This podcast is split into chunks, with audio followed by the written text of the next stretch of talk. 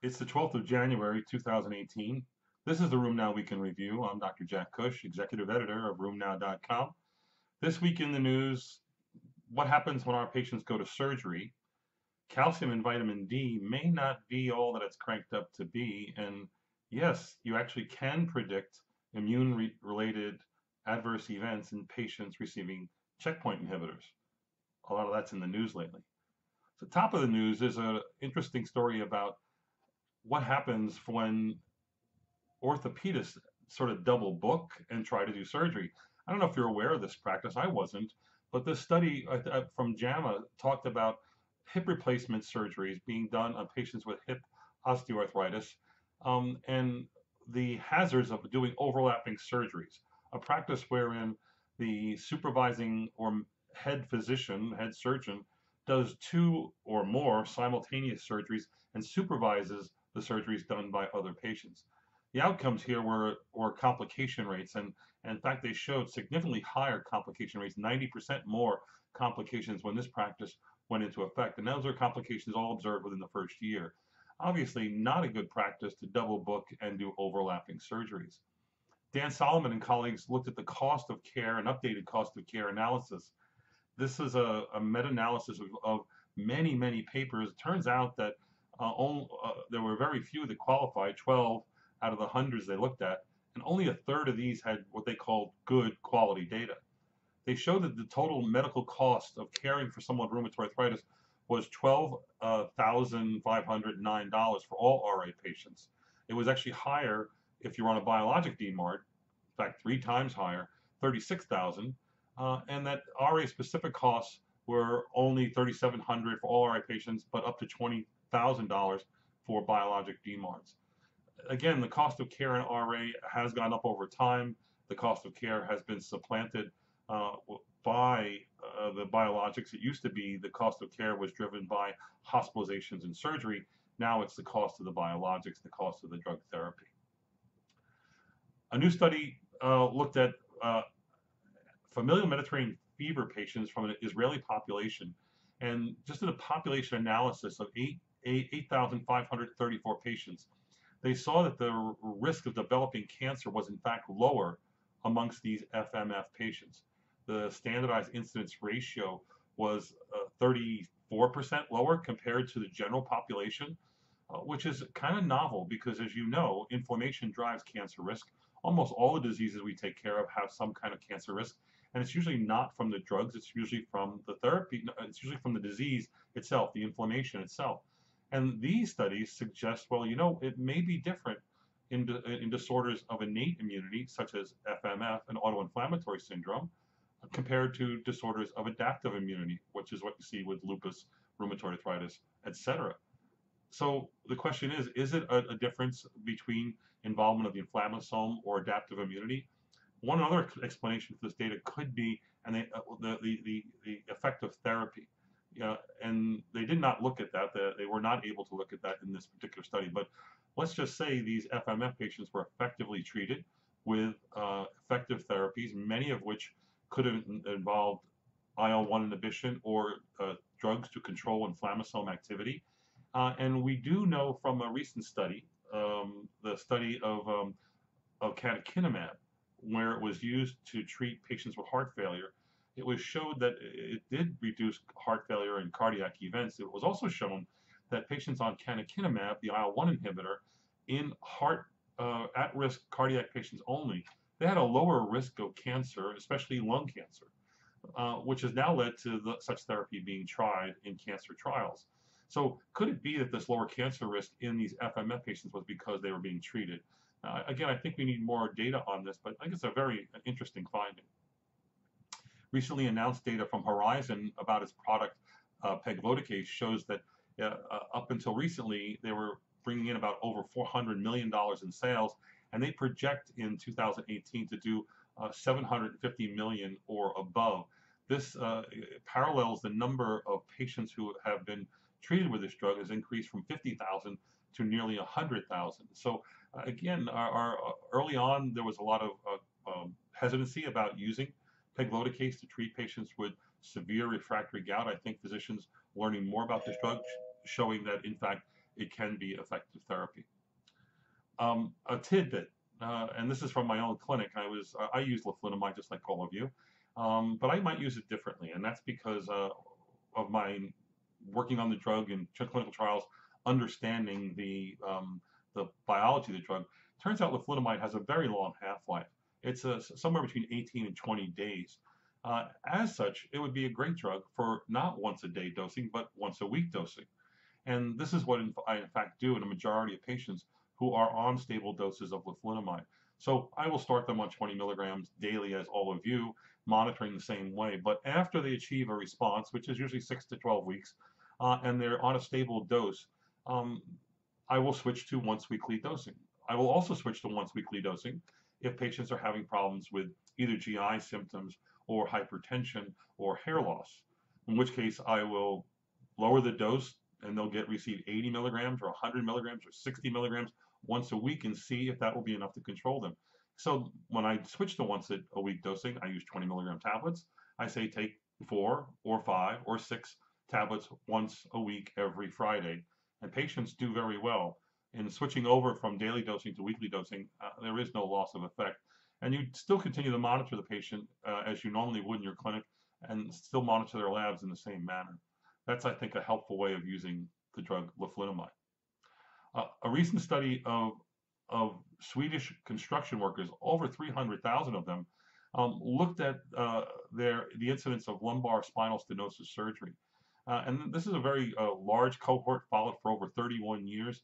In, in the end, they found that 1,600 plus patients went on to receive spinal stenosis surgery. And curiously, they find that the rates are highest in those who are heavy smokers.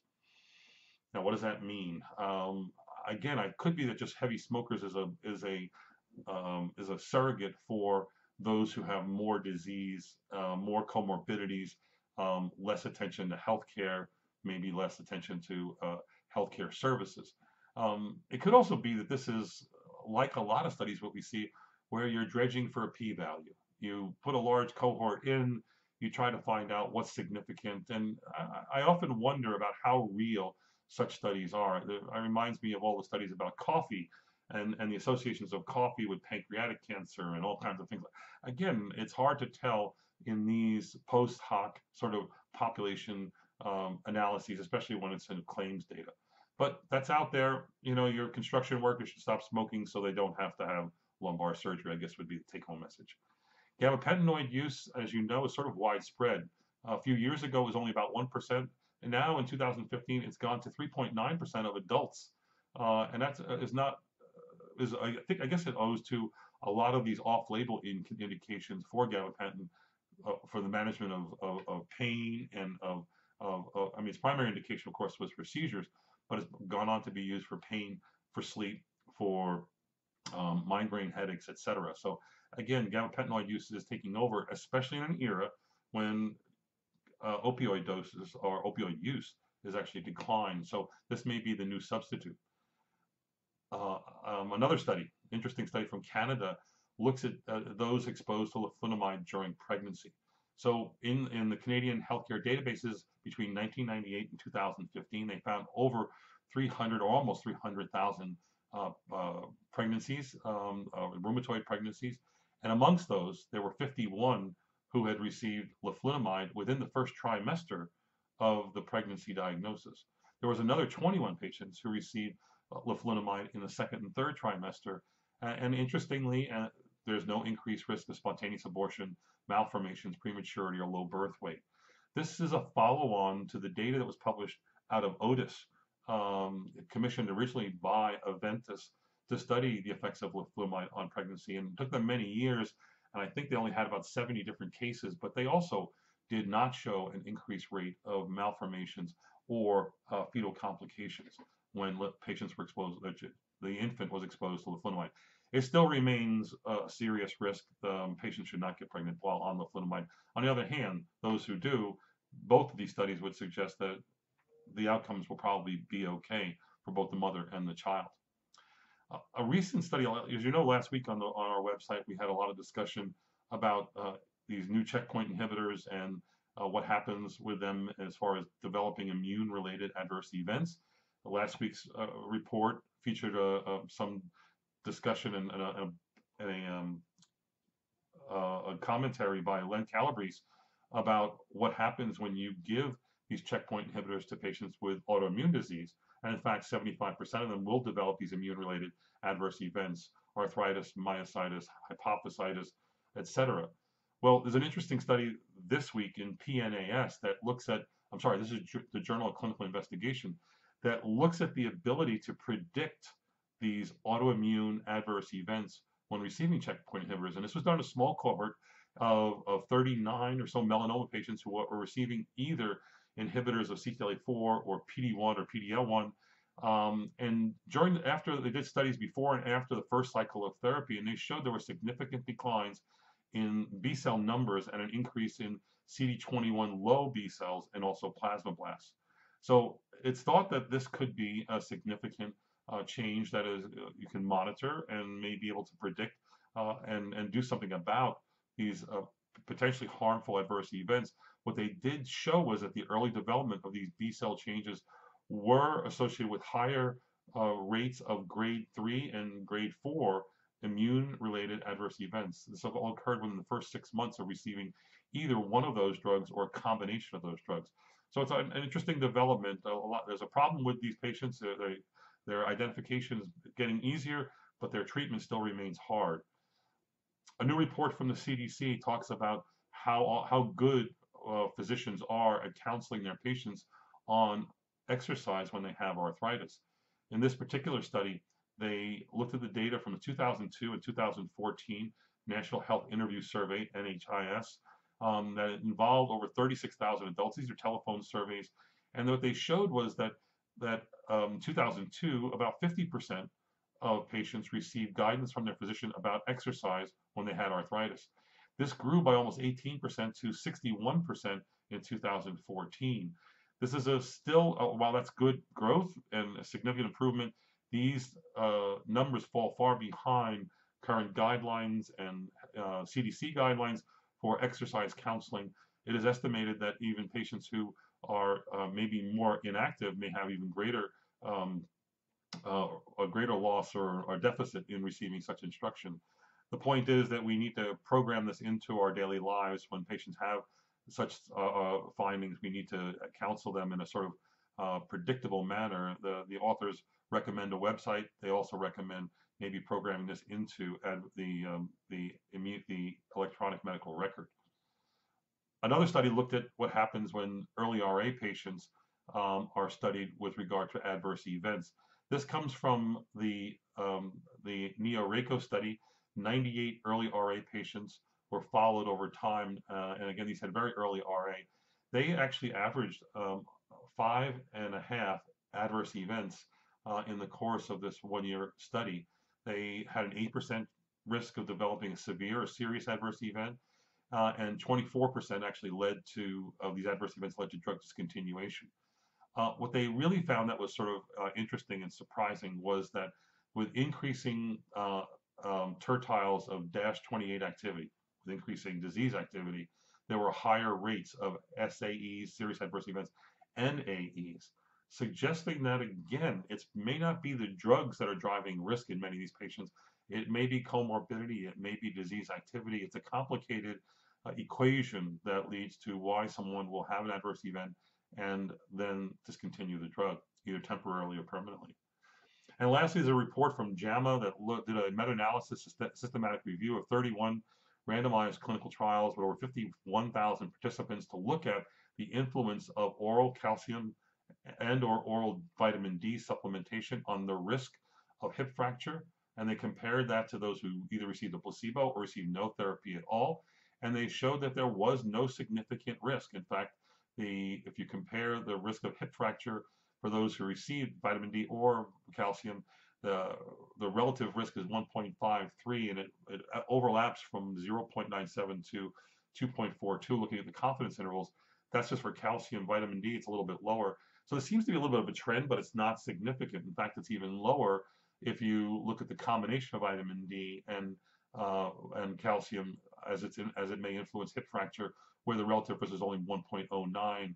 And again, this this covers this uh, uh, goes between um, 0 and, and 1.4.